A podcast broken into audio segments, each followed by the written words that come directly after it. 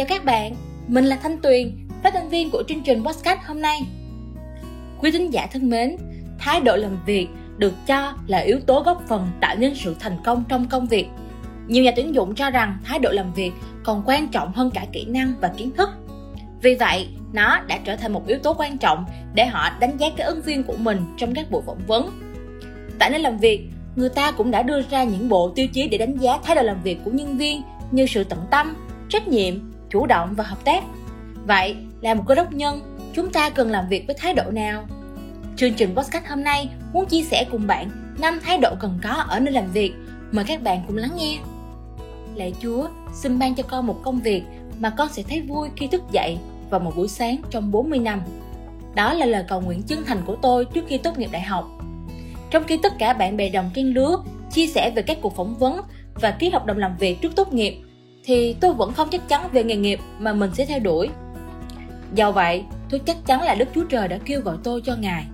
Và như Ngài đã thành tín với tôi trong những năm tháng qua, tôi biết chắc rằng Ngài sẽ tiếp tục dẫn dắt tôi trong công việc để tôi làm sáng danh Ngài. Tôi cầu nguyện xin Chúa bày tỏ về con đường tôi nên đi. Và Ngài đã đáp lời tôi theo cách tôi không ngờ đến. Vào năm cuối đại học, một người bạn trong một vụ sinh viên đã khích lệ tôi đọc toàn bộ kinh thánh trong một năm cùng với cậu ấy.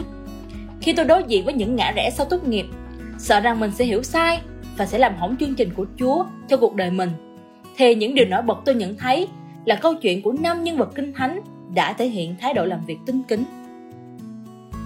Một, Joseph trung tính trong việc nhỏ lẫn việc lớn. Câu chuyện Joseph bị bán làm nô lệ khi còn là cậu thiếu niên ngây ngô là câu chuyện rất nổi tiếng. Ông bị kết tội oan và nhốt vào ngục trước khi được giao cho trọng trách lớn lao.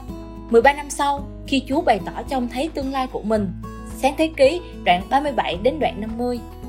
Một trong những bài học mà tôi rút ra được từ thái độ của Joseph đối với công việc là ông luôn trung tính trong vị trí của mình, ngay cả khi công việc đó không phù hợp.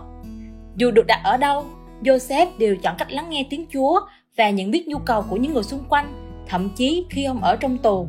Sáng thế ký đoạn 40 Và điều đó đã trở nên hữu ích khi cuối cùng Joseph được cất nhắc lên vị trí tể tướng của Ai Cập, nơi mà ông đã sử dụng những điều Chúa bày tỏ để cứu thế giới khỏi nạn đói. Chúa Giêsu nhắc lại thái độ này trong Luca đoạn 16 câu 10. Ai trung tín trong việc rất nhỏ cũng trung tín trong việc lớn. Ai bất nghĩa trong việc rất nhỏ cũng bất nghĩa trong việc lớn. Joseph không xem thường khởi đầu khiêm tốn của mình và do đó khi được giao nhiều trọng trách hơn, Thi Thiên đoạn 105 câu 19, ông có thể trung tính thực hiện những công việc đó vì lợi ích của nhiều người. Bạn có đang cảm thấy rằng mình không phù hợp với nơi làm việc hiện nay không? Liệu Chúa có đang chuẩn bị bạn ngay tại nơi này cho điều gì đó lớn lao hơn? Ở nơi này hoặc ở nơi khác? Làm cách nào mà bạn có thể luôn luôn trung tính tại nơi Chúa đặt để bạn? Ngay cả khi đó là nơi bạn không mong muốn. Hãy trình dâng những ước mơ và cả những ngờ vật của bạn lên cho Chúa nhé. 2. Nehemi tìm kiếm sự khôn ngoan của Chúa để vượt qua thách thức. Nehemi đã đối diện với sự chống đối rất lớn khi ông làm công việc mà ông biết là đúng đắn, đó là xây dựng lại vách thành Jerusalem. Kẻ thù của ông nghi ngờ khả năng xây dựng của dân Do Thái và thậm chí còn đe dọa giết dân Chúa. Nehemi đoạn 4 câu 2, 8, 11 Dầu vậy, thay vì nản lòng và ngừng công việc, Nehemi đã cầu nguyện với Chúa và dành riêng một nửa số người để canh gác, trong khi một nửa còn lại thì tiếp tục xây dựng bất thành. Trong khi đó, thậm chí những người đang tập trung xây dựng cũng phải cầm vũ khí trên tay.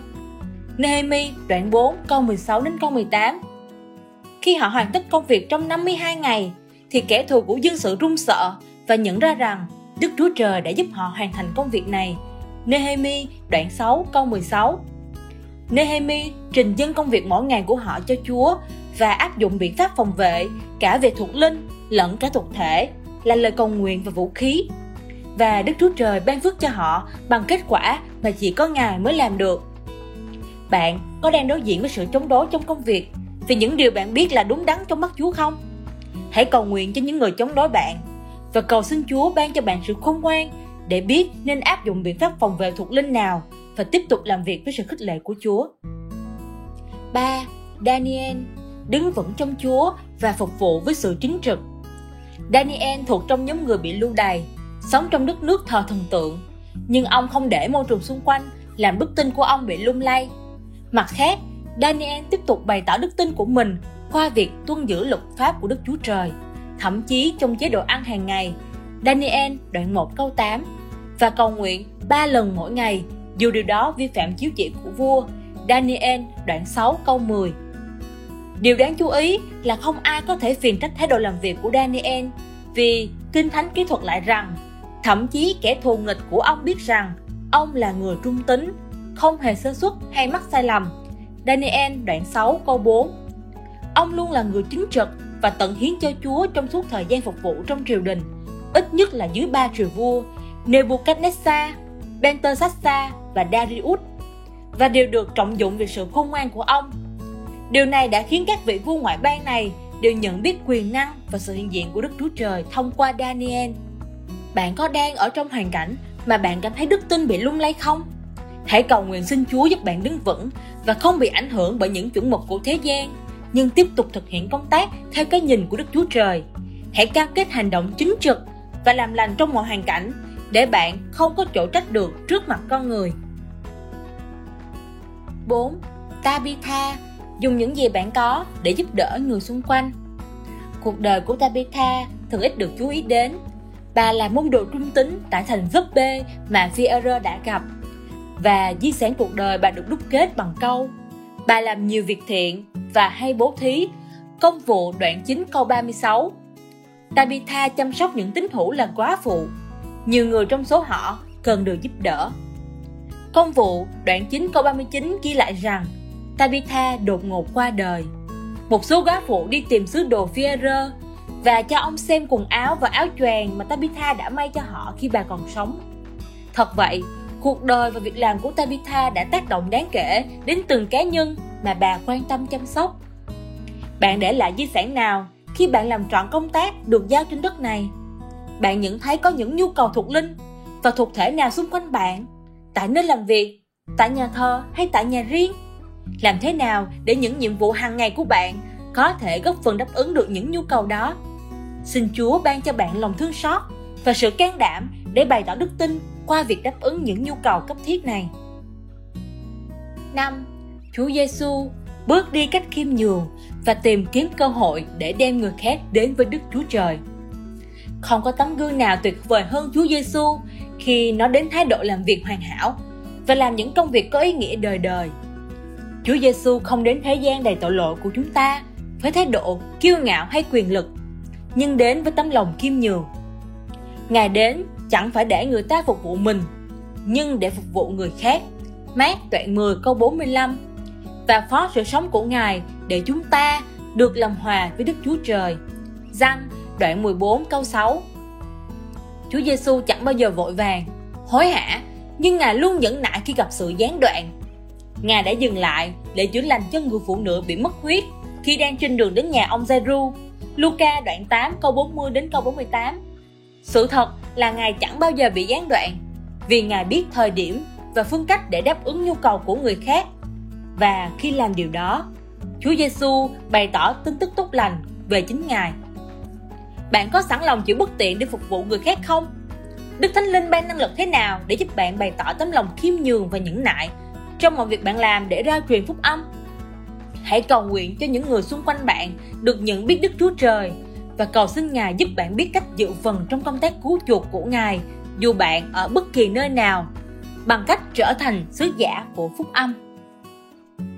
Đức Chúa Trời đã sử dụng Joseph, Nehemi, Daniel, Tabitha và quan trọng hơn hết là Chúa Giêsu để thiết lập vương quốc của Ngài khi họ trung tín thực hiện công tác tại nơi mà Ngài đặt để.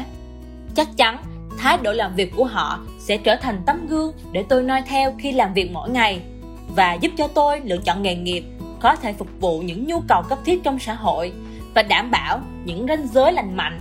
Ví dụ như chỉ làm việc vào những giờ, ngày nhất định để tôi có thể tiếp tục công tác phục vụ buổi tối và hàng tuần. Đồng thời có những ngày nghỉ phép để dành cho các sự kiện của mục vụ hoặc những chuyến truyền giáo mỗi ngày tại nơi làm việc, đặc biệt là trong lĩnh vực chăm sóc. Tôi có nhiều cơ hội để lắng nghe và đáp ứng nhu cầu, giúp đỡ người khác bằng những gì tôi có.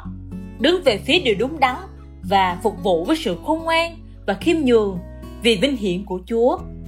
Khi làm như vậy, Chúa ban năng lực cho tôi để nhẫn nại vượt qua những thách thức và nhìn xem cách Chúa đang hành động tại nơi làm việc của mình. Nhờ đó, tôi có thể đồng công với Ngài qua việc chăm sóc và đại diện cho thành viên trong nhóm khi chúng tôi trải qua giai đoạn chuyển tiếp. Đồng thời có thể gặp gỡ và khích lệ đồng nghiệp khi họ đối diện với những vấn đề quan trọng trong đời sống. Nhiều điều đã xảy ra sau lời cầu nguyện khẩn thiết của tôi trước lễ tốt nghiệp.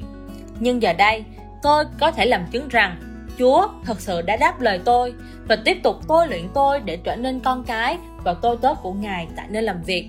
Sau thời gian dạy học, hoàn tất bằng thạc sĩ và 4 năm trong vai trò chuyên viên ngôn ngữ trị liệu, tôi có thể nói rằng Đức Chúa Trời thật sự là đứng thành tín khi tôi tiếp tục học cách làm việc để làm vinh hiển Ngài.